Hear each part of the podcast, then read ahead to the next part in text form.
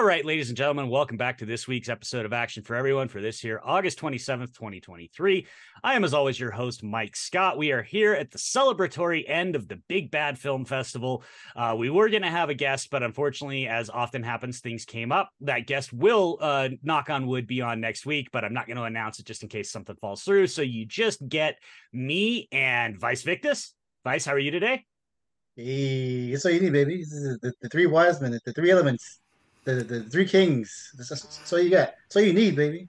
What's up? How y'all doing? Shout out to Big Bad Film Fest. Doing good. We're, uh, we out here. And you also and you also get Liam O'Donnell. Liam, how are you today? I'm doing well. I'm doing well. Um, yes, we had a, a, had a great showing at the Big Bad Film Fest Friday night for Layer of Lies with uh, friends, friends and enemies of the show, Brandon Streisnig and Aaron uh, who was my uh, fill in last week, and a bunch of you uh, morons on the Discord thought we sounded alike. And I'm listening to the pod, and he's like, "As a Mexican, I'm like, are you guys just like spit taking every time you hear like, why is Liam keep saying, as a as a young Hispanic man growing up in uh, California, Jesus Christ." But he's great. Um, you know, it, it, it's actually the second time run into him, so um, real, real, real good guy, and uh, and we sat next to each other had a great uh, bro out on Layer of Lies, which I thought on the big screen was incredibly impressive. Um, it's it's not some rinky dink indie movie, which I think I kind of was expecting. Like uh, it is like they have some amazing locations in Iran, and uh, you know, listening to the pod last week, what, what you guys were saying about it, it definitely opens your eyes to like, wow, there's this whole other you know world that has not been captured uh, or at least shown to to a lot of Western audiences, and it was uh, it was really cool to see. Yeah. Yeah, yeah, it's uh so shout out to Big Bad. Um is there anything else that you that you ran into while you were there? I cuz you went you went both Friday and Saturday, right? Or did you No, no, I no, I, I you know, I was talking to um uh, my friend Russell uh, who's going today to the Adkins double feature, which uh, you know is is is awesome. And I was just like, next year, like Glendale, if they do Glendale next year, I just gotta get like an Airbnb because um, it was uh, it was a ninety minute drive out there, and then I just even at the end I was like, I just gotta go home. It's gonna it's it's too far for me to to really cut loose. So I, I gotta get something uh, nearby. And, uh, and be a mainstay because it is really really cool to uh, and, and a big shout out to uh, to Patrick uh, Young and Powell Robinson for and, and the entire staff there for putting it together because uh, it was just kind of um, you could see it tell it's the start of something really cool and special. Was there was there this is one question I wanted to ask was there decent decent attendance to it was it uh, was there decent number of people there?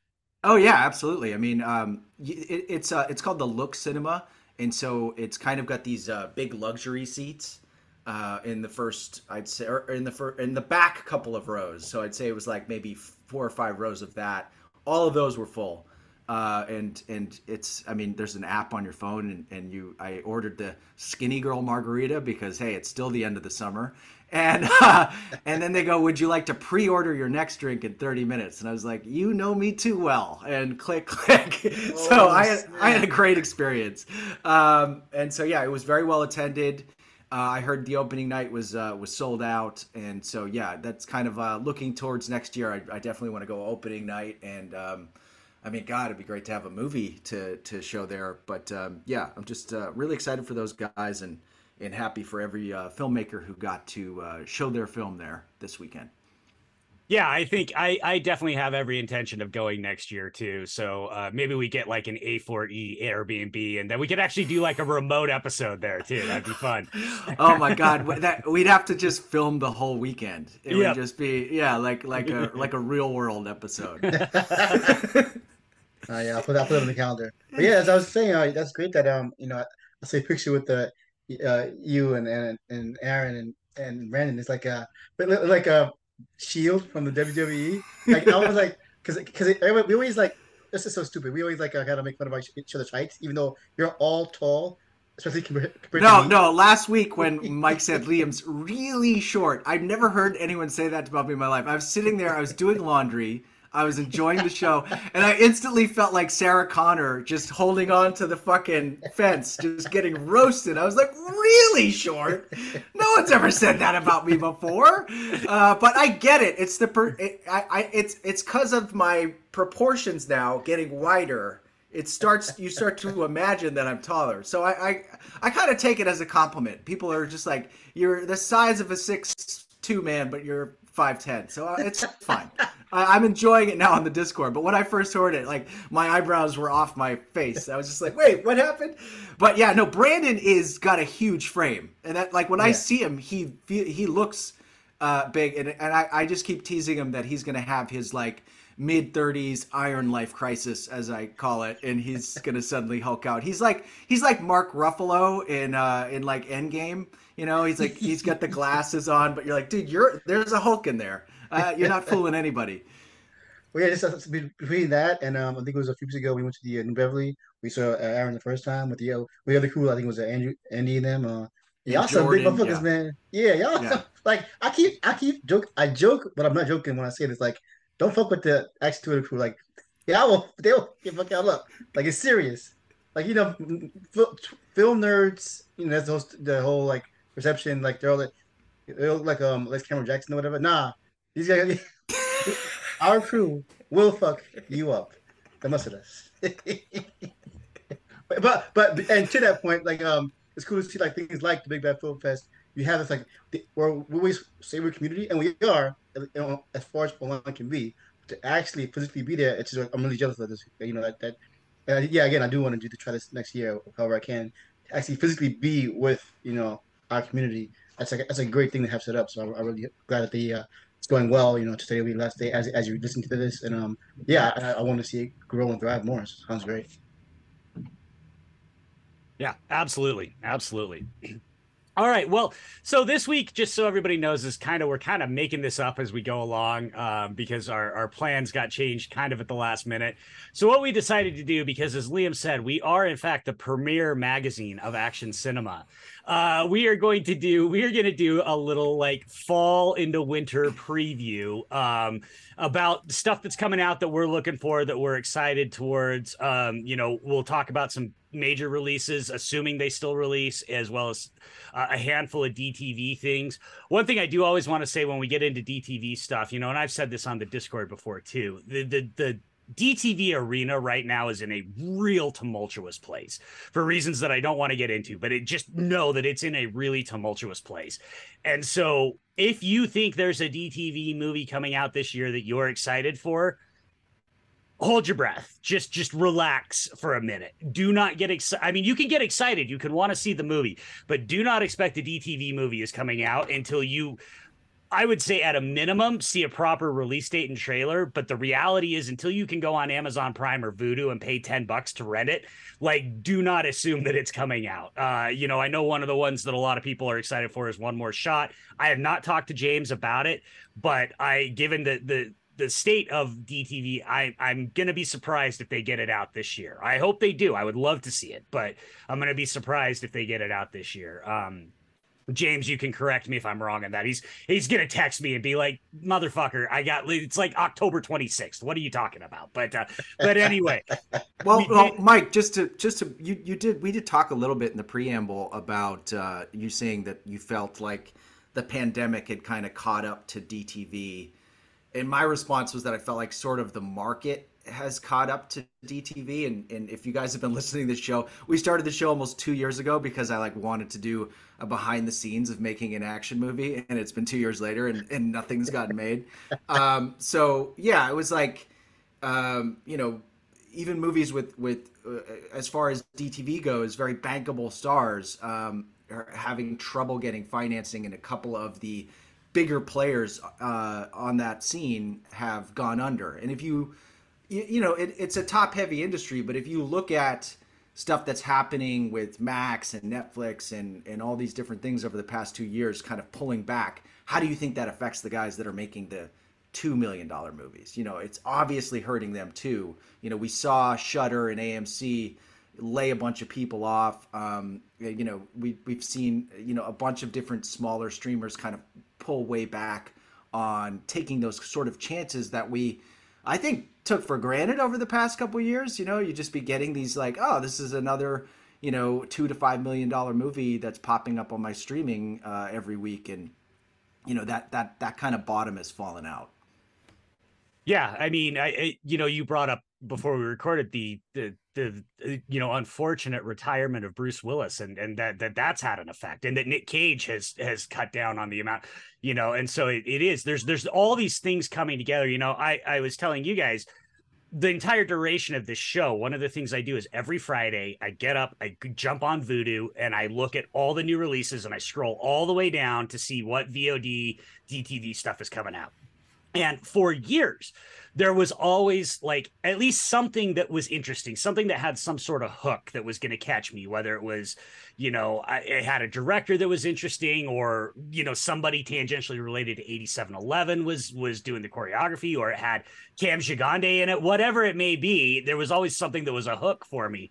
This year has been fucking bleak. It has been desolate. Like like there have been good DTV movies, we've talked about them, but it has been fucking bleak. Uh, and so I uh, I just yeah I think people just I just want people but we will highlight some that we're we're relatively certain are going to be coming out some that should be you know that are quote unquote DTV in style but are actually getting a theatrical release like uh, oh we'll come back to it but one that I'm super excited for is the Outlaw Johnny Black actually does have a firm release date you know so some stuff like that so and and they got a waiver from SAG to promote the movie which uh which is awesome so yeah uh, good on them yeah, yeah, absolutely. So we're just going to kind of roll through some stuff here and and talk about talk about some stuff. Um, obviously, I think the first one up has got to be Equalizer three, right? Like like Vice is Vice is chomping at the bit for Equalizer three. Uncle Denzel is going to murder everyone within a hundred mile radius. Oh, I love. Uh, I, I'm so excited for this movie. Like this might be my most anticipated movie of the year, which sounds crazy you know, we had Meg. No, no, no. but uh, no. just um, like, it's a know, it's a vice ass movie, as you would say. Like it is literally made for me. It's like, uh, it's like uh, they make movies for like your um, old alcoholic, uh, former uh, service member slash law enforcement uh, veteran, um, who has like a, yeah, who's like has this like uh un unresolved white woman fetish. Like it's a very specific formula of of like old black man movie, and like it's it's fucking me, man. Like it's to the to a T. Like I love this shit. It's, they they made it for my soul, and and but also just the fact that you know we're talking about, like um big stars doing and the various spectrums of films they do. This is like Denzel's now first trilogy. Like he is like invested like money, heart, and soul into Robert McCall as a character, and you know he's and the movies kind of speak to that. Like like it, it seems very strange that of, of all things of, of all properties slash storylines that this, this TV this this reboot of a TV show from the eighties will be like Denzel's like like like define like his uh his his uh, iconic you know self made thing. But he's it, it is and he's doing it and I, I appreciate it so much. I love it so much. But yeah, and then you know just and then and, and there's also this kind of strange because like they're action films, but not they're very kind of subdued in a certain way. Like uh, they have fits, fit, and fits and spurts of action, but they're always always like extremely fucking bloody. Like, you know, the first people, he's basically he's a um he's Jason, he's he's a slasher villain. That's not really not really not really revealed to like the final the climax in fucking the the the, the uh, Home Depot where he murders everyone with, with, with power tools and such. And then he, he um, murders Dan Bilzerian is the most important detail yeah, the know, fucking like, idiot gave gave like gave them money so that he could get killed by Denzel. Actually, maybe that's cool. I don't know, but I, I always laugh when producers steal money from social media people to get murdered on screen. yeah, then the second one, like you know, like I said, like he goes further into the character, like his old backstory, like his old his old um black ops days coming back to haunt him, you know, and with his former crew, former allies, you know, he has to like now murder them all so like, like so again, like that, that the whole like there's, there's not for as simple and straightforward as these movies might seem. Like you know, some people might say like a taken taken ripoff or whatever.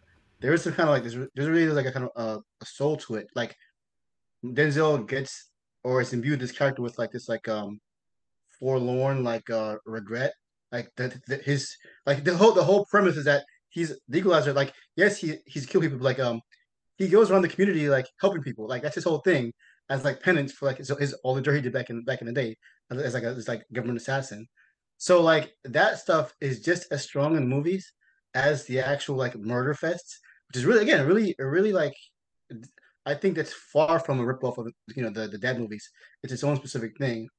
Um, I mean, yes, the requests for redemption are a big part of movie stories, and but like the way it's done here, it's a very one of its time of, of our time, and two fits Denzel so well because you know like we talked about this before with um guys like uh, Keanu doing John Wick. Like you have to have that history of, of an actor of a person to make that history of a character work. Like nobody nobody else could do John Wick except Keanu.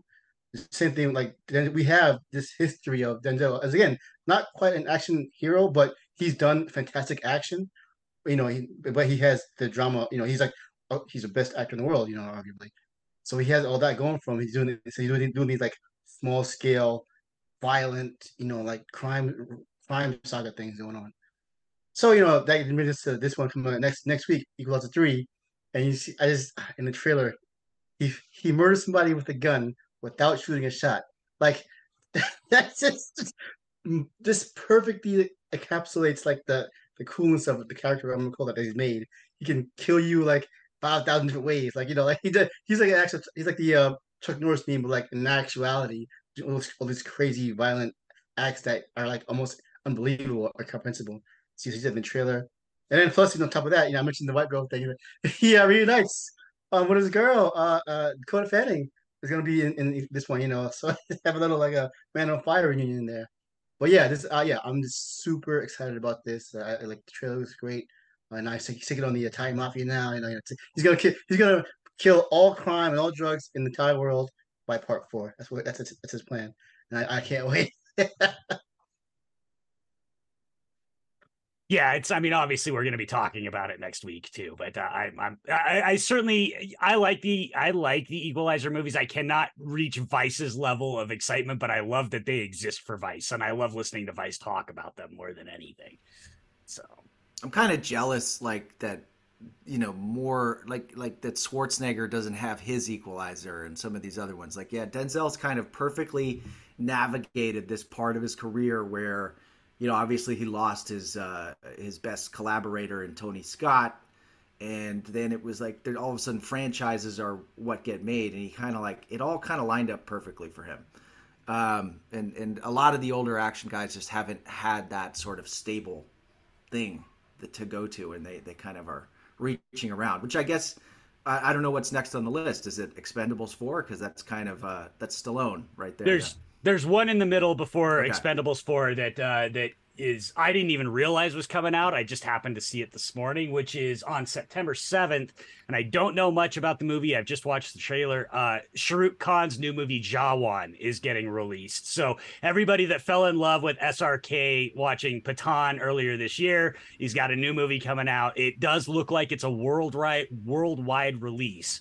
So it should be available. It should be playing here in the US, the same places you saw Pathaan. Uh, so I don't know much else about it. I know that the director is a, a, Tamil director named Atlee, and this is his first foray into making Hindi movies. Um, it looks pretty bananas, um, but uh, yeah. So uh, just everybody that has found a newfound love for Indian cinema over the last couple of years, keep your eyes open for that one. Um, Vice. Sorry, yeah, we mentioned this before, but um, is this one of those things where like a is it like a not sequel in name or sequel not in name? Is it one of those things, or is it like totally unrelated I think this one's totally. I think this is a, a completely original property. Okay, because I see the, the Deepika Padukone's in the like the guest starring thing here, but I'm like, wait, isn't she in? But yeah, uh, yeah. I guess I guess like like we were talking before, like it doesn't really matter. Like like the prop, the concept of franchises doesn't really fly in Indian cinema. You're, you're there for the star. So yeah, yeah, yeah, exactly, exactly. So, um, yeah. So, but yes, then the next one is is one that I actually have to admit I I wasn't all that excited for it, and then I saw the trailer, and uh, and you know, so yes, the Expendables four is is our next big one that we need to talk about. Um, So I I think the the trailer certainly the trailer certainly uh, sold a lot of people on this one uh, this week when it came out, especially the Red Band trailer, uh, which was very funny. You know, we heard you, uh, you know, so which is what the like for them to actually just say that in the trailer, I thought was pretty interesting. So um, yeah, you, Liam? Let's go to you. You're the you're the uh, you're the the king uh, old old action guy. So. I yeah, the, the, I I I thought it looked uh, a lot of fun. Obviously, I'm I'm rooting heavily for Iko uh, and and love you know they keep teasing the Iko Statham fight, which I, I just hope uh, with all my heart delivers. Um, but I thought I thought it looked fun, and you know I think it does look more DTV, and I think that that isn't a, a great way. It looks like a smaller scale movie that is focusing more on the hand to hand action and and less on you know trying to be something that it can't afford. I think I think it's like the resources look like they're allocated towards the right things, and uh, you know I've always kind of enjoyed uh, Stallone's like cheesy quips back and forth, the ridiculous names of these characters, and and it it, de- it definitely featured more Stallone. I know he's not, uh, you know, this the lead of this one, but uh, they definitely leaned on him more on this Red Band trailer, and even you know a bar fight with Stallone. Uh, ah, you know, I'm, I'm, I'm, there. I'm there opening weekend. So yeah, I, I was really excited by it. I've always had a weird thing with these movies, like because I guess the original premise was like, oh, here's your old your favorite old school action heroes and like but they're old now, but they're still kicking ass. And then like the movie, the first one that kind of plays off. It's just a very strange. It's such know, it's a weird very, movie. It's a yeah, weird it's just, movie. It, it's yeah, like, so serious. It's yeah. It's it's very yeah. Like that Mickey, the Mickey Rourke like little cameo. Like what? Like what is that? Well, that that to me is the funniest part of the movie. I was cracking up like you know the, the entire time of you know, Mickey Rourke's Yoda speech. Uh, you know, it's like like that.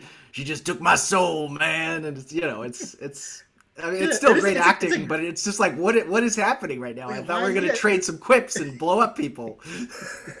yeah, so it has like going for it. I guess like kind of again that, that kind of when I mentioned the equalizer that uh, they're trying to imbue it with that um that uh the aged sense of forlornness or, or you know like so I guess that's why. And then like two just kind of two kind of leads into more of the like oh this is this is the schlocky stuff we're looking for you know the, the Van Damme as uh, villain or whatever you know but at the same time, like I it was the action. Like, yes, you see all these cool action stars, but the action wasn't always satisfying to me. Especially like you know when, but they, they, they tease the uh, Scott Adkins and uh, Statham fight, and it kind of just like a Peter Peters out. It's barely a fight to me. Um, but it, so I don't know. It's like I, I always had a trouble like kind of gauging what these movies are trying to do. So now, and actually, honestly, I, I skipped three. I, I, didn't care at this point. I, so I didn't, I didn't see. Oh, you skipped old man Snipes. oh, he's got some moments. He's got. I saw the life thing, but yeah, yeah. But and, so and Antonio Banderas is actually really terrific in, in three. Antonio Banderas is great in that movie. Okay, so I'll, you I'll you will enjoy three. Hold on, you'll enjoy three because they're on a mission, and it is a stealth mission, and they everyone they're they're t- they're they're bringing the noose around the bad guys and all of a sudden, Stallone sees Mel Gibson and he just goes, Stonebanks! and blows their cover. like all hell breaks loose. And you're like, why did you yell his name? It's it's it's fantastic. Okay, so that that case, this is three before four. But I think like um having not seen three and now seeing the tone and what's in store in part four in the trailer, I'm like, I think I finally get it. Like they're not these throwbacks nor are they modern, like you know, John Wick style, 87 style action. They're their own thing at this point. So I think now that I understand that, like I, I can go in more mind and like see the kind of like what energy it's going for. Because again, like so, like, yeah, say so I'll see three and see how that went through it. But yeah, four looks like it. Yeah, like three's not three's not great. I still like two the most, um, but I think this is a very different approach behind the camera. I think budget mm-hmm. Wise and uh, you know, I think from other people, they might see these trailers and think it looks cheaper, which I think it is. But I think that's going to be to our benefit for what we want to see out of these movies. Yeah. So yeah, yeah, yeah. Let's say, let's say it feels like it's, its own. It's just keying in on the type of action they want to do, and not specifically like a not necessarily Hong Kong style or, or uh, Chinese blockbuster style, nor is it like you know DTV style. It's its own kind of avenue. So yeah, I'm, I'm looking forward to that.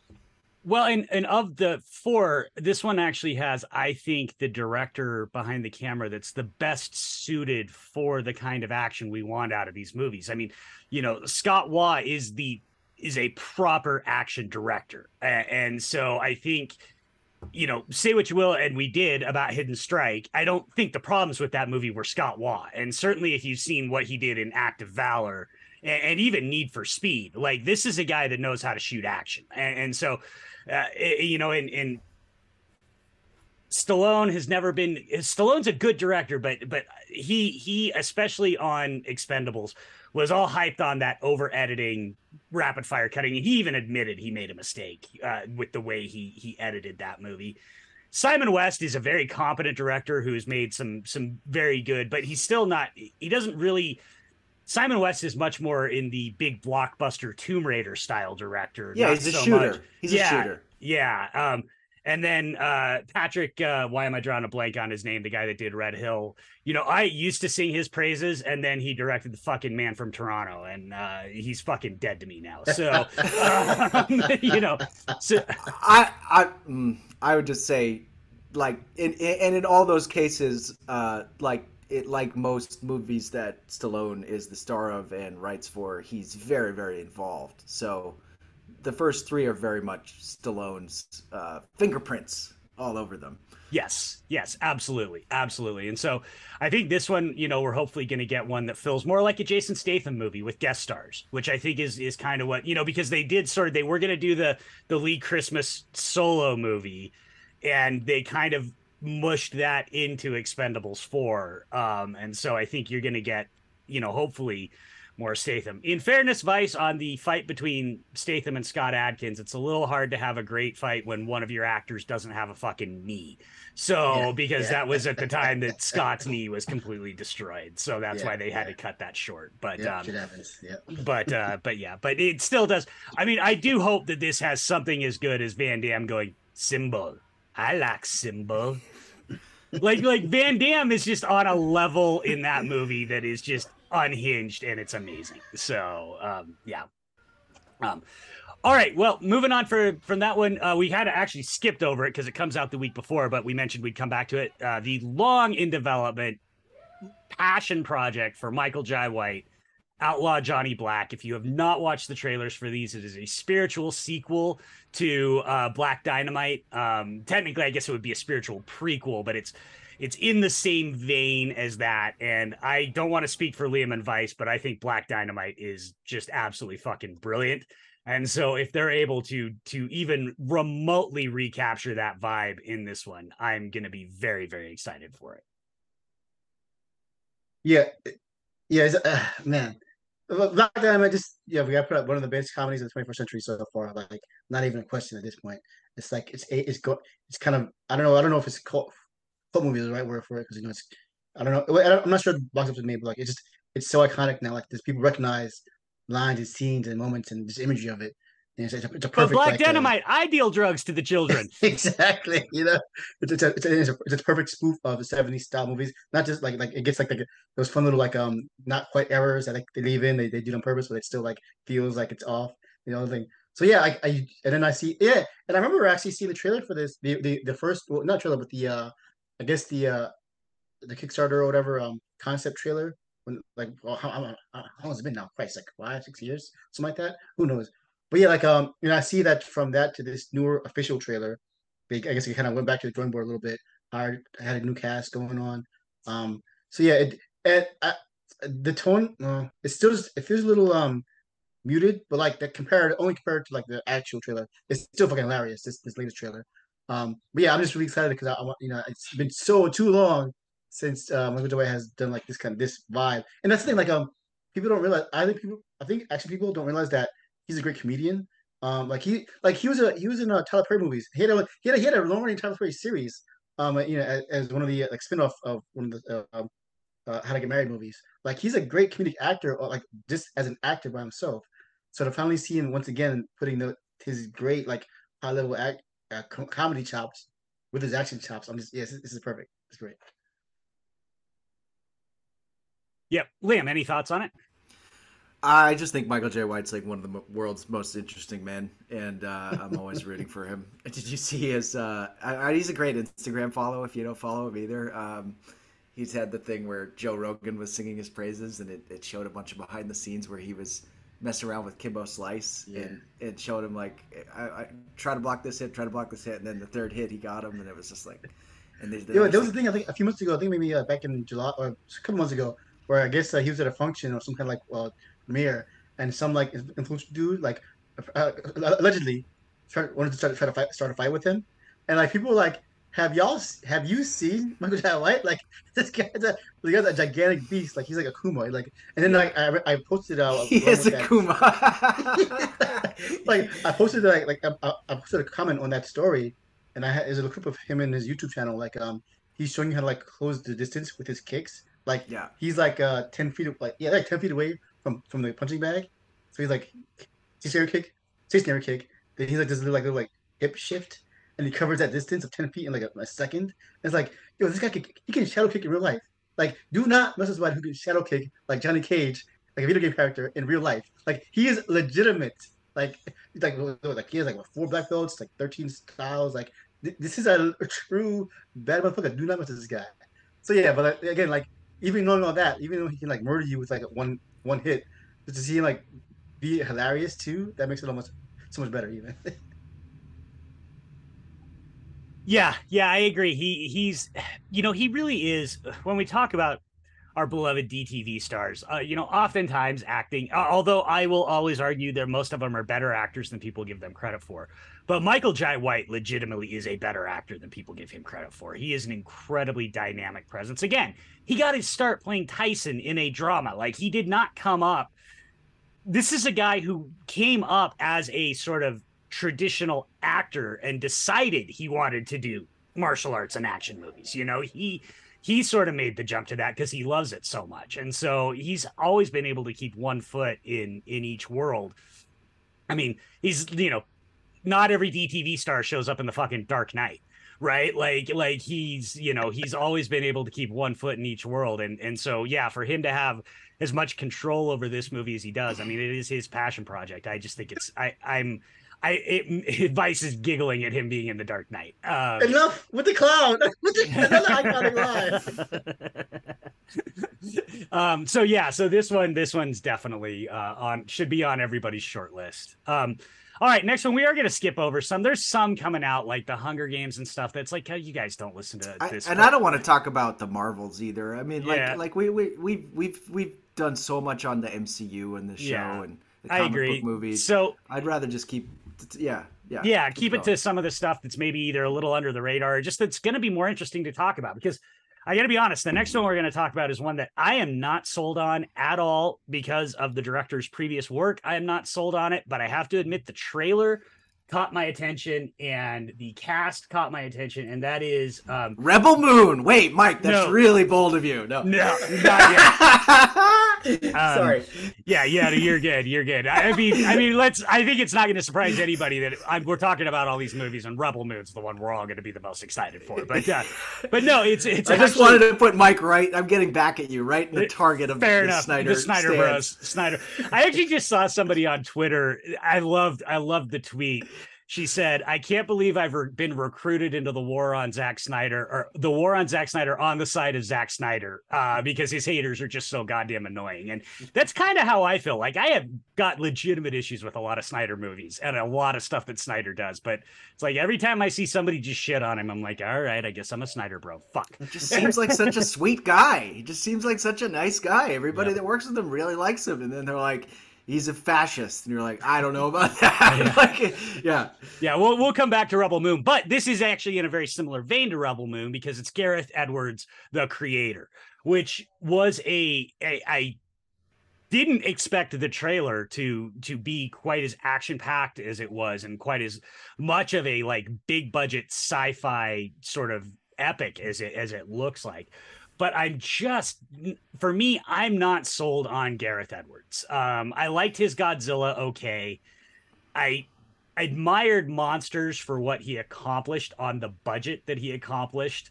Um, you know, what are you laughing at, Liam? I kind of feel the same way, but like you know, like it's it. it, I, I I I felt like the movie was always a little overhyped because obviously it's in the same neighborhood as the stuff that uh, that I that the movies that I've made, the the skylines and stuff, and I never got Godzilla, so maybe I'm just a hater. but I always felt monsters. I thought Godzilla. I think I like Godzilla better than you do, but I always thought Monsters was a little bit like uh, a cinematography reel that everybody really loved, and yeah, less of a movie. It's a little bit how I feel about it too. And then obviously, you know, the the production issues with Rogue One are are well known, and I think most people would say after seeing Andor, it's pretty I don't know. Some people might disagree with me. For me, it seems pretty clear that the stuff in Rogue One that works is the Tony Gilroy stuff, right? Um, so you know, I'm not sold on this one, but I have to admit, I thought the trailer it looked pretty and and it looked there's there's some interesting things going on in here, and it's always hard not to at least be intrigued by a movie starring John David Washington. So, uh, Vice, what do you think about it? They had me at the uh, there's like a half second clip in the first trailer of the uh, robots doing Muay Thai boxing, and I was like, "Yo, that's an image right there. That's a fucking scene. That's like sci that's cyberpunk like for legit. Like, and plus it's something I haven't quite seen before. Like I've like I heard like I've seen various elements of like uh futuristic combat sports. This is, this is like it was a cool little like again not, not even half a second of a clip, but just that alone like okay I, I see this guy's head's like in the right place. He's like trying to actually build this is real world building for sci-fi. Like it's, it's not just like a uh, the aesthetics like a, surface level. Like he's going for something here. And then you get of course the, the trailer itself and the full like the full explanation of the story going on. You know, like uh the, this robot child and this mercenary, whatever, or this or this like uh lone lone wolf uh, soldier. And uh, you know, and again, it's similar. Like you can see these elements from other older sci-fi uh, stories, but it just it just looks like like like fresh now because of what, what he's doing with it.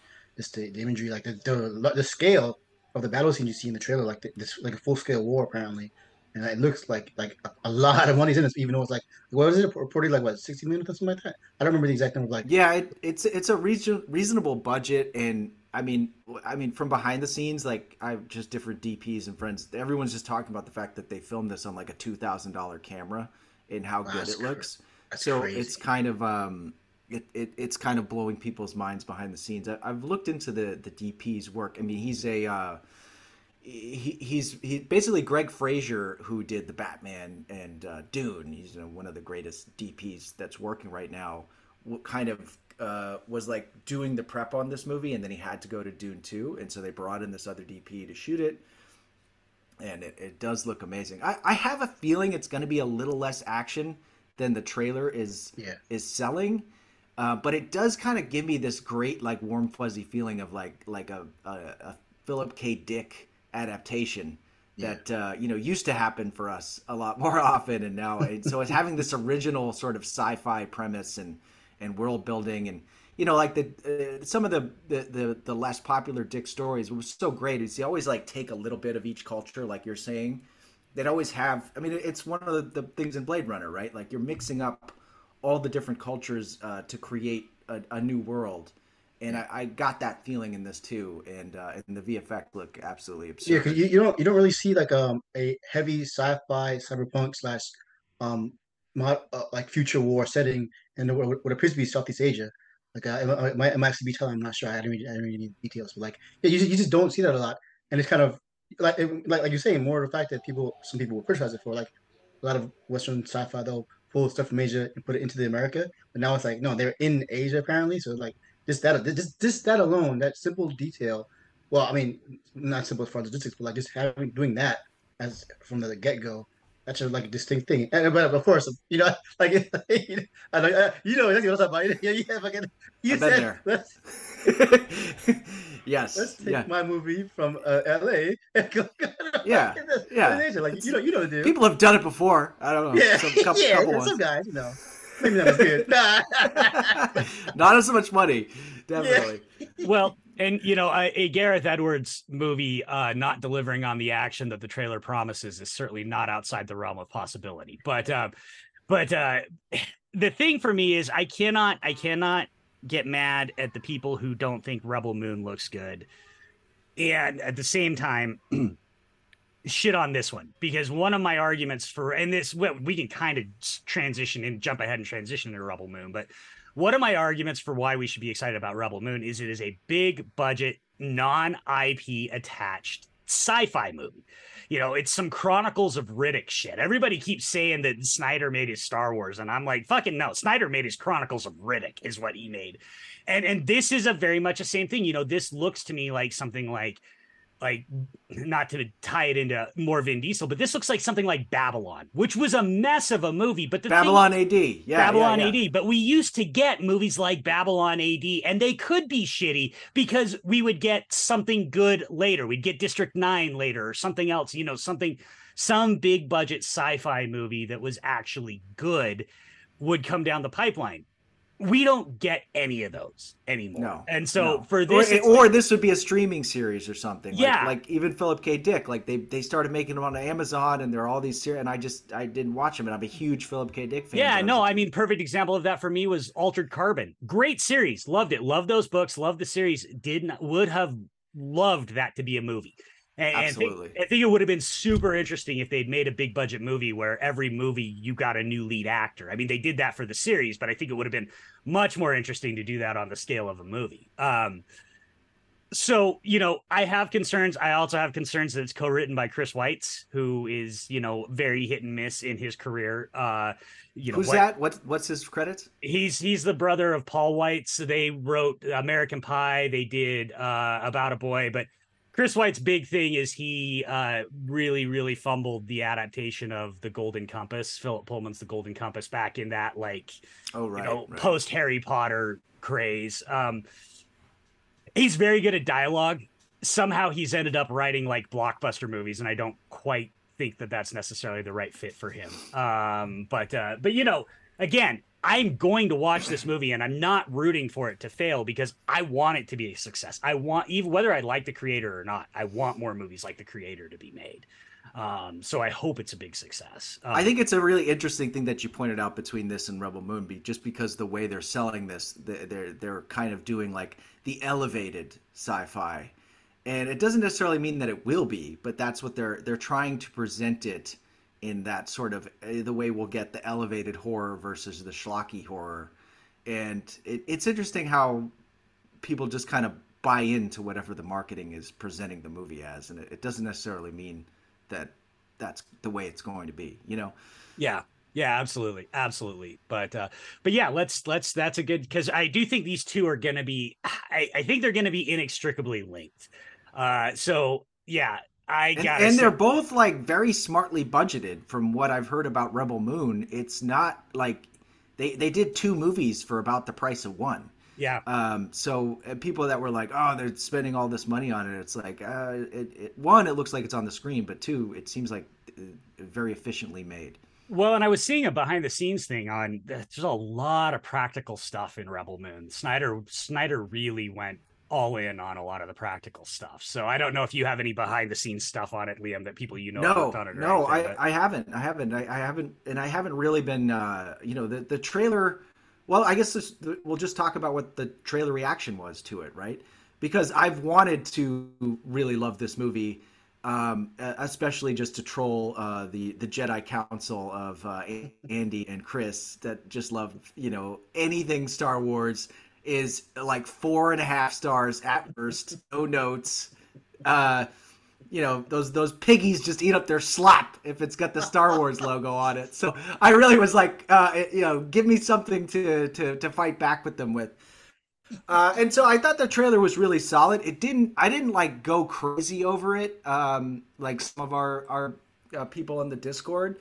And it wasn't like it, it ruined my uh, excitement. I didn't feel like uh, I, I kind of was like, I, I, I was sort of, I, I, was whelmed. I wasn't overwhelmed. I wasn't underwhelmed. I was whelmed. And uh, I don't know what that uh, necessarily says. I'm, I'm excited to see the movie. I'll obviously watch anything Snyder does, but um, yeah, I just didn't. I didn't get the like. I got what the story's going to be, but I didn't get like. There's a couple of awesome moments and shots, but I don't know. Um, it wasn't the home run trailer. Uh, it's not the 300 trailer. That's all I'm gonna yeah. say. No, by the way, why would you not use Nine Inch Nails for every goddamn trailer you ever did after you did 300? I would just like make that my calling card. But anyway, you gotta do the, the, the 90s alt rock now. You gotta you know you gotta pander do the soft, slow radio hit songs, whatever the fuck. Anyways, um, no, I'm definitely with you now. I definitely feel whelmed as well. But even though I do in general like what I'm seeing. Um, I guess Yeah. apparently um uh Snyder's taking over as DP for this, from what I understand. So I, and I, as I'm watching the footage of it, I definitely got a sense that again, not 300, uh, but also not even like a he did the Army of Dark, uh, uh, Army of the Dead, a movie for Netflix uh, uh, first before this, and that one. uh, It's hard to it's hard to describe. I don't have the, quite the full language for the um, cinematography aspects of it all, but uh, this from the footage looks a little um I don't know thinner maybe or teenier. Um, it's like it's, well, it's Army of Darkness was the the shallow depth of field, and so like the the simplest way of explaining it is when you do portrait mode on your iPhone Uh. as opposed to regular mode, and that it's gonna it's gonna focus on one plane and the other plane gets blurry, and so he was using a ton of that in Army of the Dead. It was almost like he was experimenting. Yeah. Uh, I think there's less of that in Rebel Moon, but it's still prevalent.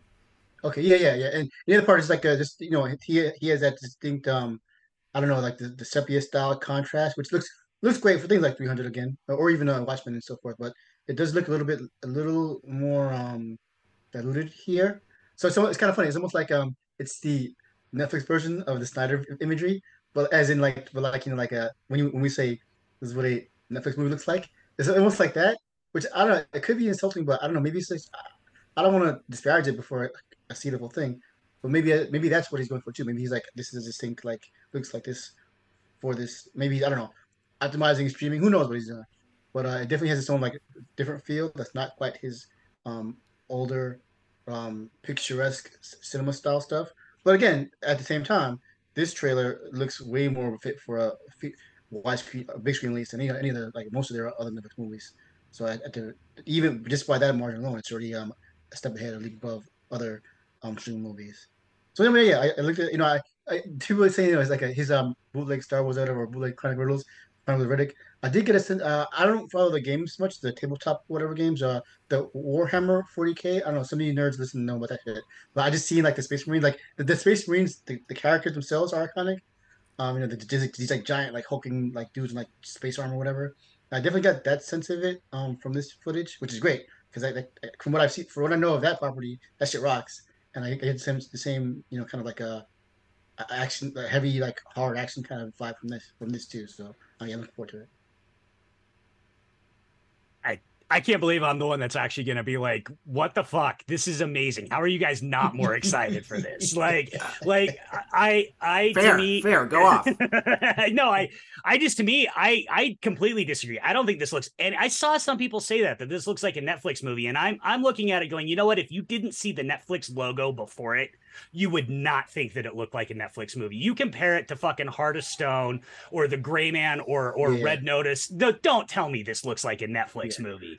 Um, and even compare it to the Marvels, the trailer for the Marvels. Don't tell me this looks like some direct to streaming movie. This thing looks Right. amazing. Um, you know, and and the weird Jupiter ascending like things in the in the outskirts of the trailer Yeah. also i mean this this to me this is the same thing that the same reason that i love the wachowskis right? This is snyder.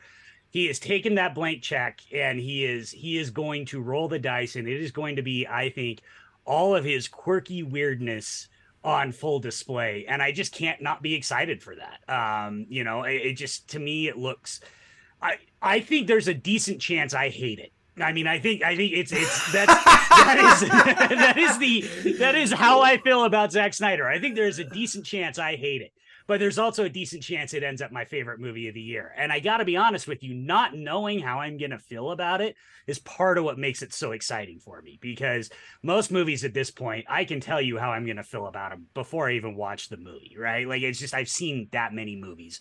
This I have no idea, I, and and it may be one of those where I hate it when I first see it, and then I see his extended director's cut, and I all of a sudden turn around on it, and you know, you never know. So dude he uh, like that that is the the strangest thing about him and and we've talked about it before how i did not like uh, batman versus superman when i first saw it and then i saw the extended by myself like years later after man of steel like you know streamed them right back to back and i was like oh i really like this a lot better and then after black adam last year we showed the kids man of steel everyone loved it that movie still goes higher in my estimation i think it's like kind of like one of the and, and visually I think it's his best looking movie. Um, I don't. I, I love the look and how big that movie looks, and it's kind of my biggest complaint about uh, Batman vs Superman to uh, Justice League is that they, it never quite captures the same grandeur as the World Engine to me. Uh, again, in that series, but then again, like nothing else has except for maybe the avatars. So I'm kind of like, it, you know, it's hard. It's a hard criticism. Um, but then when I when I showed the kids Batman versus Superman after uh, Man of Steel, it died. It died on the screen, and it's so it, it's an interesting like his his movies work better for me if I'm just like by myself in a room locked into the vibe than like trying to watch it with an audience because that one's got like an hour without any action in it and stuff. So it, it's a tough sit for kids. They were just like, "Where, where's Wonder Woman?" so, um, so it does change your opinion. It was kind of like what I said before. I was like, most extended cuts work better by yourself. The shorter cuts work better with an audience, and especially if you're like, "This is really good, give it a chance," and everyone's like, "Dude." Um, so yeah, I, I, I kind of feel the same uh, way. Um, I've, I've generally come around to liking most of his work on rewatch, and I think also as we've noticed with my like uh, falling out of love with the snark mind virus style of comedy i've gotten to like more like the like even just the super earnestness of like she's the scar giver. Like i love that shit now. You know like that is and that is that kind of uh, earnest dorkiness stuff that I, I, like to write i like to make and like the chronicles of riddick uh, is is one of those shining examples of and if you go back and watch Chronicles of Riddick, like you know, it's it's not at the same uh, CG level as Revenge of the Sith. Uh, you know what I mean? Like it, it is it is at a, a slightly different place. They did use a ton of practical stuff that still holds up, but it's a slightly like it's its own thing. And I think that's kind of what people are reacting to. It's what you know, ILM does Star Wars and they do it so goddamn expensive and they've been doing it for 40 fucking years. So it's always hard to try to come in and and present a different look of space because audience is so locked in on what that one was. Um, so yeah, I mean, I, I think that that's some of the stuff people are reacting to visually. To me, it was just like, I, this is cool. I'm into it, but I didn't go like fucking, uh, you know, mind melting. But I, I, I think I'm as excited as you to see it.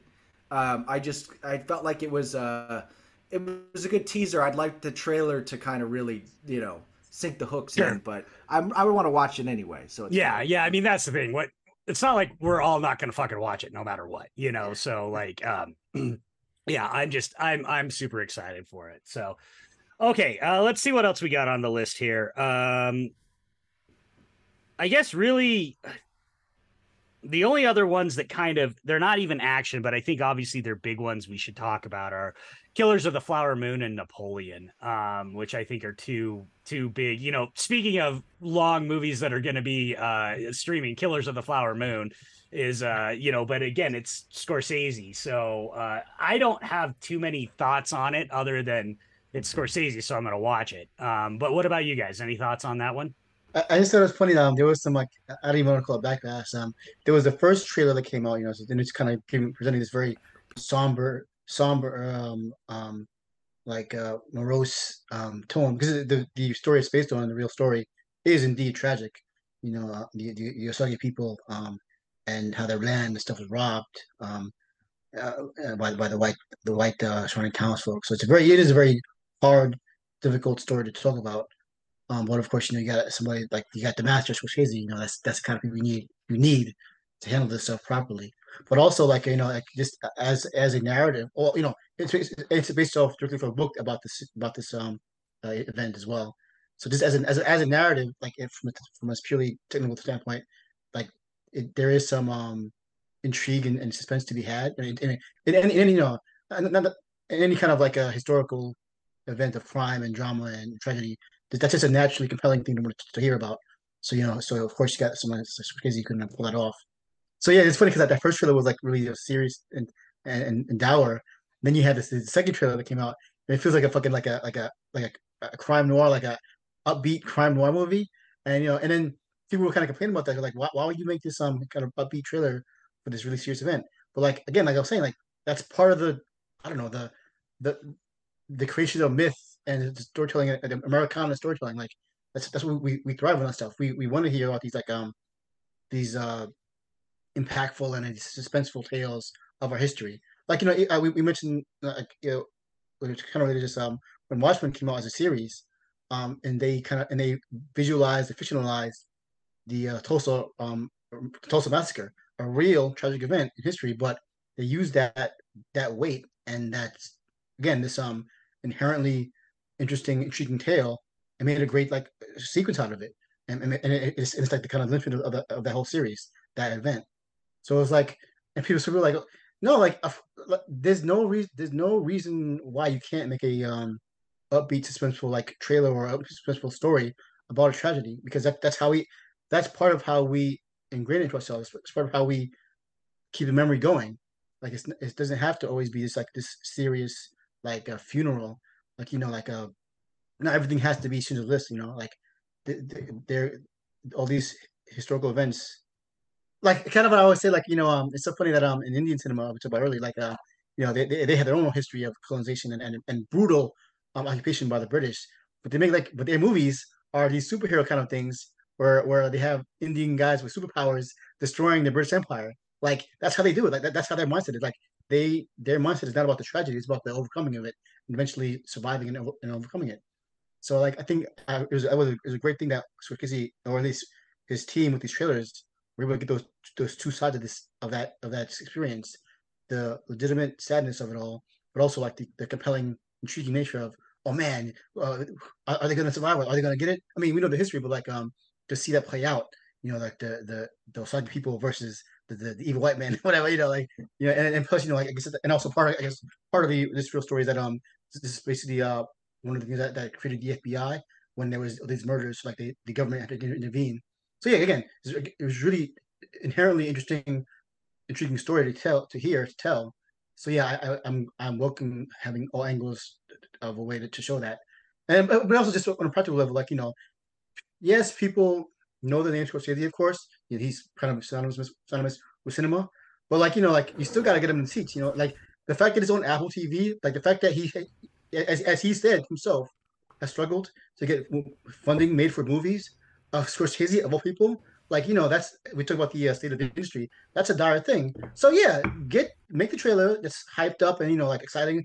It looks like a fucking crime action movie. Get people, get them in the theaters, get them in the seats, get them to subscribe, whatever you know. Like get them to want to see the movie. That, that's a good thing to do. Especially again, especially with this story that, that you know, as you say, as it, people say, needs to be told. Like it's it's, it's a great important part of Americana, American, you know, legend. So like, yeah, it deserves all that. So yeah, those would say, you know, definitely hype for it. Um, with, with all of its, if it's tragic or action packed, you know, or both, that's that's fine with me. You know, that's that's, and if anybody can do it, if anybody can do it, it's fucking Scorsese. So I'm, I'm a one.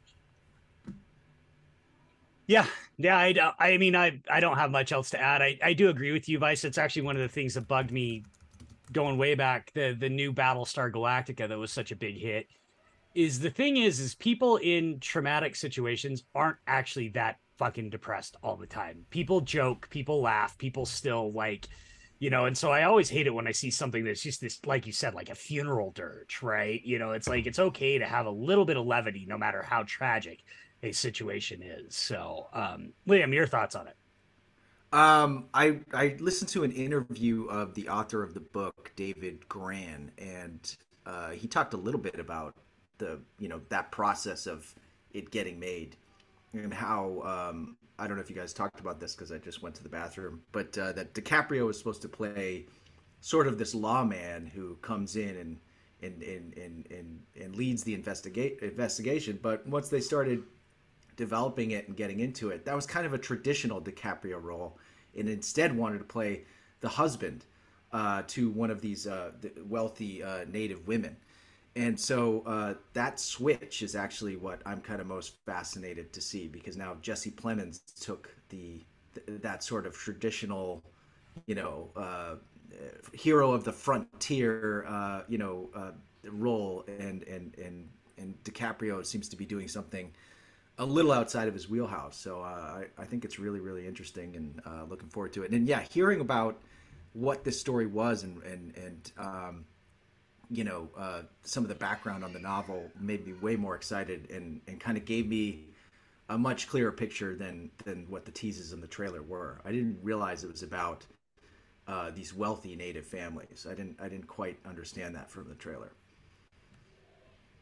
Can I just say it's also weird to me? I didn't bring this up when we talked about the creator, but apparently it's the fall movie season for drive-by truckers adjacent people because Jason Isbell's in this and Sturgill Simpson is in the creator. So apparently, you know, if you're adjacent to drive-by truckers, it's it's a big big movie season for you.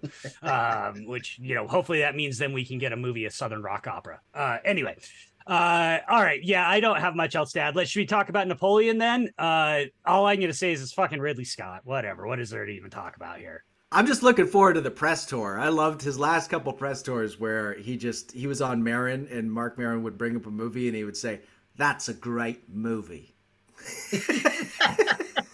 He's just like so out of fucks to give and is so tired of people giving him shit for any of his uh, his movie's supposed shortcomings. Like um, I think the Gucci family were complaining about something, and he was like, "You should be so lucky I made a movie about oh, your fucking Jesus family." Christ. And I was like, "Yes, yes, give wow. me more, give me more of Old Man Ridley, just fucking you know lighting fire and, and, and roasting anyone who gets in his path." Yeah. Well, I was saying part part of his appeal is that um he's legitimately made some of the like sincerely greatest movies of all time. But also he like he like makes some nonsense every now and then, and you can never tell which one he's gonna do. Like even with the trailer, like um this one, you know, Joaquin Phoenix, and like it, it is uh gr- prestige, grandiose period picture, but like from a different from if you look at it different, different ways, it looks, looks like you know an epic you know epic tale. It looks like nonsense. You can't tell. like it looks like like, like just on its face is kind of ridiculous. like you know, like it just because even like in the trailer, they, of course, is what the Napoleon's French, but like they're talking the um that um old old school Hollywood British accent that they always use like whenever they're like in a oh, foreign land. Shit. Yeah, they always talk shit. British. like it is like what's going what's happening? Why is he doing this? You know? I can't wait till someone like... asks him about that at a fucking press screening and he just lights them on fire. Like, I can't make a two hundred million dollar movie if everyone's fucking cutting in French. You know, he just they'll just He'll just say it, tell it like it is. Yeah, exactly. yeah, it's just a fun. Like that's part of the fun too. It's like I have, I literally, even with the footage seen in the trailer, I cannot tell if this is gonna be a masterpiece or a disaster. But like that's that's the fun of this guy. Either either way, it's gonna be a fucking Ridley film, you know. Ridley's really a lot. Well, I should say Zack Snyder really is a lot like Ridley, right? In that you never actually know what movie you're gonna get, and and there's there's an excitement to that of like there's as much chance that I'm gonna fucking hate this as I'm gonna love it. And and and sometimes there's you get both. You get Kingdom of Heaven, where you see the theatrical and you fucking hate it, and you see the director's cut, and it's one of your favorite movies of all time. You know, it just so if this has even 25% as much dirtbag energy as um, the last duel had, which it looks like it's got potential for. I'm I'm gonna be all in. I'm gonna be all in. I am I am so over Joaquin Phoenix. It's not even funny, but uh, yeah. but I I just in the hands of Ridley, I can't I can't not uh, not be excited about it. So um, I do have to mention, you know, I did that um, my my my silly battle movie that uh, that I developed for like a fucking decade and so it did a lot of research. Uh, it was called War of the Ages, and um, and, and and Napoleon was a prominent uh, character in it, and so did a lot of research on Napoleon in his life. And he is, I think, way more fascinating than probably most Americans know the whole story. Um, and so it is incredibly like there's so much fucking shit from that guy's life that you could mine, and it wouldn't surprise me that, that it, it's an awesome story because he is um, you know, it was like some people being like, Napoleon's such a bad person. Why are you making a movie about a bad person? It's like, I don't know, maybe because he's one of the most influential humans that have like ever lived. Like, it's kind of worth examining. Can I tell you something about everybody that's ever uh, been the head of a nation in human history? like, like, yeah, let's uh let's say if, if we're not making movies about bad people, we might as well just abandon making uh, historical movies at all. Because uh, I, I, actually hope that it's like a hagiography and that it's like that it's like Napoleon was good actually just to make people mad. But I oh. absolutely do not expect that to be the case. Yeah, and another factor of this is that um you know like uh, this the uh, historical accuracy nerds of it all, but also because because because of course Napoleon is famous for his like revolutionary um military tactics. So I, I happen to follow like a lot of um, military historians as well. Like a part of my like um um, military veteran Twitter side of them. And so like again, this also this, this is some of that there was like um this battle did like I guess it's like a famous we like a fought over a frozen lake whatever I don't know I don't know the details, but um like people were like that's not how this how does that happen like it's a fucking movie don't worry about it like uh, as part of the again the the mythology the mystique of Napoleon like he's like he could have done nothing like he did like in as much of his incredible like or um groundbreaking tactics yeah, there's also like you know mundane shit too that wins wars too. So like fuck it, let's just put in the cool shit. Don't, don't worry about it. Mix them all together. That's like like you know when they, when they did um the uh the Patton movie or like he uh with George C. Scott, you know he's shooting this 45 at the, the plane. You know that might have happened, but like it doesn't matter if it did happen or not. It looks cool on fucking screen. You know. Napoleon kind of like like he he acted like a genius director in some ways. You know, there's all these old quotes of Hitchcock being like, well, I already had the movie in my head perfectly. So filming it was kind of boring because I, I already knew what I was doing. And and that's similar to what like Napoleon would say about the battles. He's like, I, well, I already know that I've won the battle because I've already, you know, thought of everything before I would come in. So he, he kind of has the, the same cocky uh, director energy. So it feels like it's a good pairing for Ridley. yep and then he decided to do what uh you know every would-be dictator in europe learns which is don't don't pick a fight with Russia and win. Don't go to Russia. Just, just don't go to Russia. Not a just good idea. Just let them stay there. Just yeah. let them stay there. It's yeah. Yeah. So, all right. Uh, one other one that I do want to talk about before we get into some DTV stuff that is uh, knock on wood going to get a theatrical release in the U.S., which is uh, Godzilla minus one, the new Toho Godzilla movie that is looks to be maybe launching a new sort of Reiwa era. It's unaffiliated. It looks like with Shin Godzilla uh, so it looks like it's kind of a new Godzilla movie, but uh, it looks like they're going all in on Godzilla being a big badass monster again. So I'm always happy when that happens. So I thought the trailer for this looked good. Vice Liam, have you guys seen this trailer? Yeah, yeah, yeah. Uh, so the brief, the brief one, and uh, yeah, I'm, just, I'm like, I'm just happy. Yeah, like after after Shin Godzilla, seeing like that, that the the well, you know, it's about Shin Godzilla for them to kind of um reestablish the pure terror of what Godzilla is. Like he's you know, like the the whole he is the horror of nuclear holocaust made manifest, and like maybe he might be the, the purest like um s- symbolic creature in existence, like in, in in fiction history, like this real thing. Then it born as monster. So then I, I, I should like kind of brought that back, like it's like you know, and use the um Fukushima disaster kind of kind of re- revitalize it. But so yeah, so now like now it's like kind of firmly in my head, like for modern audiences who have you know, wait, wait, wait, what, 70, 80 years of Godzilla, so it's kind of reestablished like, no, this guy, this thing is a fucking terrifying monster. So I think I like that they kind of hammer that more on in this new trailer for minus one. It's like, yeah, this is like some kind of like ungodly thing to be feared, not just like the QT like little like uh fighting monster fighting. It's not, yeah. not a god of pursuit, you know. It's like yeah. a, this is like this is like a god of death. Like I like I like that yeah. that vibe. Well, well, and I kind of like we get we get two fronts, right? We get in the West, we're getting the the the Monarch, the legendary, you know, Monarch universe, where we're getting next year. They bumped it to next year, but we're getting uh Godzilla cross Kong, and like then in Japan, you're getting the ones where God's so you, whatever your Godzilla that you like, that you know, whether you like the more heroic Godzilla or the more terrifying Godzilla, you're feasting right now.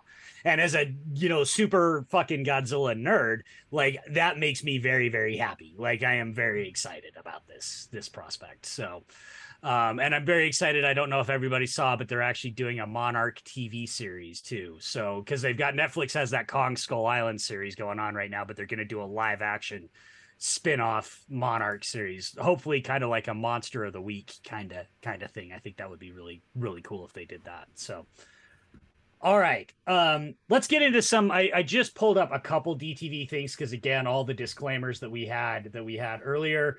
Um, this one I'm bringing up primarily for Vice and Vice alone, uh, and maybe uh, maybe Christian genre film addict. But October 10th, coming to uh, digital and then coming a couple of weeks later to blue blu-ray sniper grit sniper g period r period i period t period. The 10th 10th movie in the sniper franchise. Oh, it is the first to hear this. Oh my god yes we just got a like a new vice meme there and uh, he, he, he, really he really puckered up.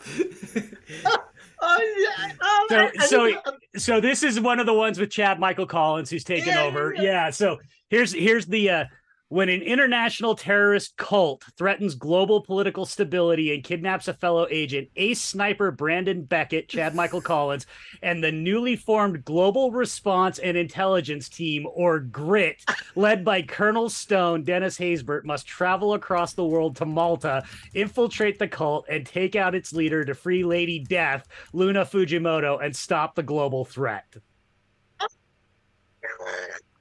oh god, I wish you guys could see Vice. He's literally Vice. Vice, you know you have heart problems. Breathe, breathe, breathe. You don't have a heart attack on on our show. I take my beta blocker right now. Hold on. oh man, I, okay, wait. I, I didn't see the most recent one because I just, I, you know, I actually happened. But um, just the fact that this, the sniper series, ten movies, ten million movies uh, how many Saw movies are there? Almost as many. Yeah, shit. Like, th- I just love that this is like the ideal of of making a solid feature film from way back in the day, and then they kept it going with these like DTV movies. But like they were they and they're all great to various degrees.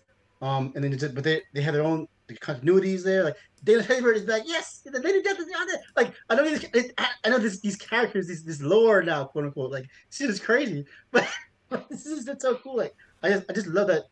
I love that the movies exist as like a, this this concept of this long running thing born of an original feature film, but also that, that they're great ass action movies. They're great DTV movies. Um, yeah, man, yeah, I'm fucking stoked. Well, I didn't even know what's coming up. and I think it's a fascinating the series. I have not done what you've done, which is you know you sat down a couple years ago and watched all of them. I need to maybe I'll do that this year. Maybe that'll be like my fall project because I think they're also fascinating as a timetable of DTV from the 90s to now because you know you have starts with a big budget Hollywood release starring Tom Berenger and Billy Zane. And then and then it goes to DTV starring Tom Berenger but then Billy Zane comes back and then you get a couple with Billy Zane and then you get a couple with Berenger and then now you're getting these ones with Chad Michael Con- like it's it's a very interesting way that they've that the series has adapted throughout the last 30 years. I got to tell you the fact that the I look, I am a sucker for any like elite unit that has some ridiculous name that then has some type of anagram, you know, like I remember the there was the old William Friedkin TV show Cat Squad and Cat was like counter counter action terrorism something i don't remember what it was but it was but it was cat squad. Like the fact global response and intelligence team aka grit that just that sings that sings to my soul in a way that i cannot even explain to people. Yeah. Or like in uh in bad boys 2 the tnt the yeah. Tactical Narcotics team. Oh pretty beautiful beautiful stuff. Love it. Yeah. Oh man this is great. Yeah he's a team now. I mean kind of that was kind of the weird thing in the same movies as they go on like the um Brandon Beckett the character, like the Berenger's son, like uh, he does kind of he does build the character in his own right. So he's like he's his own hero. But yeah, no, yeah, this is, like again, this is lore now. You have his, his team now. This is great. This is great. I love it. yeah, I love that. That's what I love. There's fucking sniper lore, man. You got you gotta love that because I didn't realize that he was Tom Berenger's son. So like, yeah, yeah there's like there's like the sniper lore. Oh my god, yeah, that's and amazing. One of, them, and one of them, he, he got kind of well, he comes back in two of them. But Berenger himself comes back one that has like a the reunion where he's like, "Oh, so you're my son, huh?" And he's like, "Yeah." And they go do the mission. It was just really strange, but like it, it, plays better because like there's like, like some like you know like um uh abandoned father stuff going on, but it's like you know, hey man, at the end of the day, we're still snipers. We got to do the mission. So like this does that, but then like kind of they do have moments where they like kind of address like where were you, man? Because because in the first film he says he has a family, so like they kind of like uh retcon or not retcon, but like they kind of paper over or fix why he says that, you know. But yeah, like, right. again, the lore. But, but like, yeah, it's cool. Like, it's like even he's not just he's not simply. Well, again, like you said, they adapted it for DTV, so it, it's not like they're doing like um. I don't know. I don't want to say it in, to slag him, but like you know, it's not like Bruce Willis movies where like Burns is just there to be in the scene. Like he, whenever he is there, he's actually like he's in, he's engaged and he's like part of the story. He's still the same guy from the very first sniper, but now he's just in modern times with his son now do, getting up the action. So yeah, they do it really well. They adapt stuff just right to make it work. It's just really cool.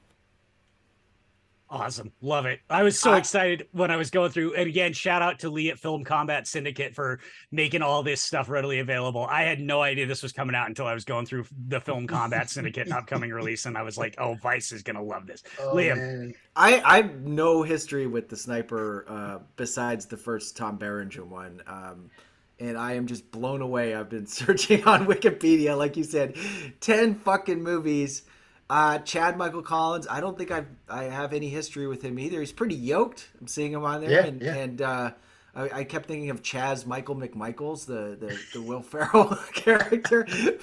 but um, yeah, no, I, I I think this is could be a fun thing to go into. I mean, even just the names, it's like it goes one, two, three, and then it's Reloaded, Legacy, Ghost Shooter, Ultimate Kill, Assassin's End, Rogue Mission, and Grit. Uh, this is this is uh, inspiring stuff uh, to be to be at number ten. Um, what is that? Thirty years in. Wow. Yeah. yeah. I, I, I don't know if, whatever he's been in, but um, Samuel Collins, like just um, random trivia. He's also the voice of um character Alex in the newest um Call of Duty Modern Warfare iteration, like like the, the revamp, whatever. He's in the, that first new game from twenty, I think it was 2016, 20, or one of the recent ones. But it, it basically, his character in that game is same character in the movies. So like, and I, I think I think it's like to effect. Like uh, he's kind of this um not quite blank slate that you as a viewer you kind of like just see him go do the action. He didn't have, he didn't have a overcomplicated story other than being uh Beckett Beckett's son. But other than that, he's like a action hero. Go do the stuff. That's, that's, all, that's all you need. awesome, love it. Um, all right, just a couple other quick ones I want to bring to people's attention. Canadian stuntman extraordinaire and one of my little pet projects that I'm constantly constantly championing, Chris Mark is starring in a new movie called Escalation that's hitting out hitting theatrically on September 1st. I imagine it'll probably be hit digitally as well at the same time. Not directed by his brother James for once, um, which I has me a little because I think James is a great director. I'm a little little hesitant, but any chance to watch Chris Mark headline a movie, you really should do it. Liam, you actually worked or did a little bit with the Marks, right? Yeah, you know, Chris Chris came over um, and he did uh, just some some pre-visiting stunts when we were going to do a big sequence, uh, a green screen sequence in Toronto for Beyond Skyline. He ended up doing it in L.A. Um, but I met him and he's a great guy and incredible athlete, and he was jumping off, you know, the top of the uh, the, the rock and roll truss and sliding down, doing parkour type stuff, and um, yeah, really great guy, and uh, would love to work with him uh, on something at some point. Yeah. All right, Vice. Anything you want to add on that one?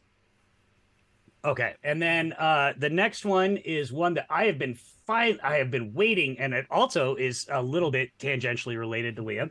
Uh, I've been waiting forever, but Shout Factory has in fact picked up the Joko Anwar uh, Sri Asih for release in October in the U.S. Uh, I've been waiting for this movie. For those who don't know, it's the second in the Bumi Langit cinematic universe uh, after Gundala.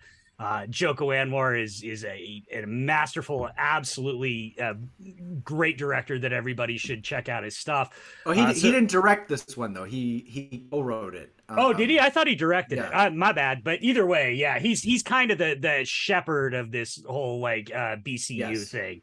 Um, so uh, yeah, very excited on this one. Uh, Liam, have you did you get a chance to ever see this one, or did you just help out? I know you helped out with some pre-production stuff, but uh... yeah, I, I, basically helped out connecting um, them with um, Alan Holt, the uh, the creature effects supervisor from Beyond Skyline, and who's done stuff on like The Boys, and so they they wanted to take a step up um, with their suit on this one, um, and and so Alan's team came in and, and designed and, and built the suit, and uh, yeah, it was uh, it was one of those things where I was really excited to be a little bit more involved, but then the pandemic happened and um, couldn't go back to Indonesia, and uh, and the film took a lot longer because of all that. Um, but the director, really smart, uh, great woman, named, and she kind of goes by one name over there. It's just Upi, and uh, and and she uh, she was a pleasure to, to talk with, and same as Joko, and um, yeah, uh, uh, and I also heard that uh, you know it's starring uh, Pevita Pearce, who, if you know Timo's work, um, she was also in Portals, uh, and so Pavita is, is great. Oh wait, no, no, she was not in Portals. Sorry, she was in uh, his other one, his the May the Devil Take You, the first one. Yeah, sorry. so yeah, she's she's great, and he was he was telling me something about like like amount of of just absolute um, you know battling that she had to do through this through injuries and covid and everything and, and that she's just uh, you know talk about actors putting in the work uh, that this is really a shining example and that uh, yeah everyone should be looking forward to seeing this one yeah, I mean, I I've sung the praises of Gundala. I thought Gundala was just absolutely terrific. It was one of the more exciting superhero movies I had seen in a while, um, and so I'm I'm really excited for this one. And for those who don't know, the the the BCU is so there's this comic company in Indonesia called Bumi Langit that has basically done Indonesian specific comics for 60 years and they have they have this whole tradition just like Marvel or DC eh, eh, but it's all based in sort of Indonesian culture and, and stuff like that. And so Joko and, and his team and the other people, they Timo was uh, set to direct one of them at some point too. They've got they've got all these characters that they want to turn into movies, and uh, they're very very. It's a it's a it's a fascinating thing. Uh, I, I really hope I really hope it, it keeps going and you know I know yeah like you said Liam it got kind of fucked by the pandemic but now that now that they've actually got this one out I hope that uh, that that it keeps on going so um, all right uh, we do. There's one other thing I want to. Speaking of portals, there's one other thing I want to talk to you about in a sec, Liam. But I got to shout out one last one last movie to be on the lookout for. It actually doesn't come out until next year, but uh, it comes out in January. However, Siddhartha Anand is reteaming with Hrithik Roshan to do a movie called Fighter uh, where Hrithik Roshan plays a fighter pilot. It is going to be the Indian movie that I will not shut up about next year. I am certain of that. Uh, so be on the lookout for that one in January. There's your little post New Year blues uh, pick me up. So. Uh, there isn't much out about it yet. There's a poster and some other stuff, but again, you can go to Film Combat Syndicate and, and look into it. Um, Liam, Looper wrote about portals like five years later. What was that all about? I have no idea. Uh, you know, and, and te- nowadays you don't know if it's, um, you know, if it if it's AI generated or something. Because I'm trying to look up the the author's name, and his name's Adam Levine, which, uh, as we know, is a pretty common and uh, famous name on social media. So I couldn't find him either. Um, but yeah, it was you know like like most assholes, I have my uh, name on uh, Google Alert, so uh, it, it, will Google alert me if something is being written about Liam O'Donnell, and so that's where I you know a lot of times I'll, I'll tweet like uh, you know hey Beyond Skylines made this list or something like that. Well, I also have Beyond Skyline on a Google Alert. Let's be honest. Uh, so so yeah, that just popped up, and I was like I, I was checking the date like three times before I posted it, and I was like okay cool, you know that uh, you know, it's it's it's one of the movies that has the uh, the distinct honor of a zero on Rotten Tomatoes, um, but it did get some pretty good reviews from like horror sites at the time. So I never felt like that was uh, you know a fair. It should at least be a twelve or thirteen. Let's be honest. but yeah, it was it was cool to to to read that. Uh, it's one of those ones that uh, even my my wife and and and daughter will I'll have to remind them that we did. They'll be like, wait, oh yeah, right, right, right, right. She met um she was doing picketing and she ran into Neil Hopkins, who, you know, was the was the the lead of my segment. And I was like, oh, you ran into your other husband, and she was like, what are you talking about? I'm like, yeah, from from the from Portals. Like, oh yeah, yeah, yeah, Portals, Portals. oh, but oh, no, no, the other other husband. yeah, I know, a can of worms, but um, yeah. So I, uh, I, I got it. You know, you know, I, I'm always happy to bust your balls, um, and, and call you short and stuff. But I will say, I think, I think a zero for portals is absolutely absurd. Um, there's, there's, I don't, I think it's fair to say we all, we can all agree that the movie maybe didn't quite come together the way everybody hoped it would. But any movie that's got you and Timo uh, you know, doing stuff in it. It's just there's too much talent on display in that movie for it to be considered a zero, in in my opinion. Yeah, yeah, yeah. It's a, uh, it's look. There'd be like we we literally would we found a place to do the hospital, and then we just looked at the different sets, and we're like, it needed padding. Like it, we didn't have enough story to get a theatrical 80 minute release. So I'd be like, hey, look at that. This jet cell set looks pretty good. Let's just like figure out some shit to do here. So it is very much uh, experimental, and it was uh, it was a great experience for me. Um, especially to do it right before going back to doing skylines to just do like you know shoot like rapid fire 38 pages in six days for you know no money was was uh, like you know like a boot camp. Um, so yeah, I was uh, always am grateful for that experience, and um, and yeah, and it was fun. It premiered at Beyond Fest and stuff. So um, yeah, I, it, it, was, fun to uh, to read someone trying to piece together the story, and also like you can tell from all the quotes of the directors that like none of us gave a shit about the fucking aliens or any of that story. It's always everyone's just trying to find some in to personally connect with this weird idea that um, that the, the producers wanted to explore. So yeah, it was uh, it, it was fun. All right. Uh, well, boys, I think that's I think that's a good time for us to wrap up. Uh, unless there's any last minute things any everybody wants to add. No, I, I will say, uh, you know, um, like we were talking about earlier with the the plans and um, and and talking about uh, behind the scenes and stuff. And I, you know, I've been cagey about talking about anything on this. I there's that old expression, you know, uh, you know, you, you you talk about your plans and God laughs, sort of thing. And I would kind of the way I came up with the brothers uh, in Hydraulx, like they were very much about like keeping everything in house until it was announced, and it to a point of frustration, like where we'd finish like War of the Ages. I'm talking about. We fucking did like a real trailer for it, and they wouldn't release it online and stuff like that, which I felt like was the old way of thinking about it and counterintuitive to where where things were going in the mid two two thousands, like especially obviously with YouTube and everything, creating, giving people content, your own stuff. If you're going to spend uh, thousands of dollars of money on a, a, pitch trailer, it doesn't make any sense to me not to release it online and stuff like that. Um, but and, you know, there is the counter of like you're putting all this stuff out there and saying the things you want to do, and then when they don't happen, it is uh, it, it does kind of like uh, double down in, in some level of disappointment. We're talking about um, Timo because he's shooting uh, the Shadow Strays right now in Indonesia, and how every time he like finishes a draft on a script, he'll do a screen grab of the title page and just put it out there. And I'm always like inspired by that, like wow, the balls that he'll just do that. Um, so yeah, I I try I'm trying to figure out what the balance is going forward. But if you guys follow me on um, on social media and stuff, like I, I am traveling this week uh, and and uh, I'll be overseas for the next week and a half. I don't know what we'll figure out this weekend, uh, whether or not me or, or, you'll have to bring in uh, my my stunt double Aaron. but um, but yeah, so I'm, I'm trying to um, I'm trying to do a scout on something uh, and and and you know make something happen and and we'll see. So uh, sorry to be cryptic and not bring everybody in, but hopefully soon I can. All right. Um, Vice, where can people find you? Oh, as always, uh, I am on uh, Instagram looking hot. At my fixes, find me there. On Letterboxd, uh, I had a couple. I did a, um, some backdated reviews, my Letterboxd uh, from things I've seen for my budget log, so you can check out my reviews for latest stuff there. Um, at my fixes. Um, uh, I'm on Busca as well. I'm not doing shit. Oh, also, um, I happen to have um some downtime coming up in the next few days. So and uh and with that I bought some video games recently. Uh, video game corner, real quick. Action for video game corner. Uh, two big releases came out this uh, this past weekend.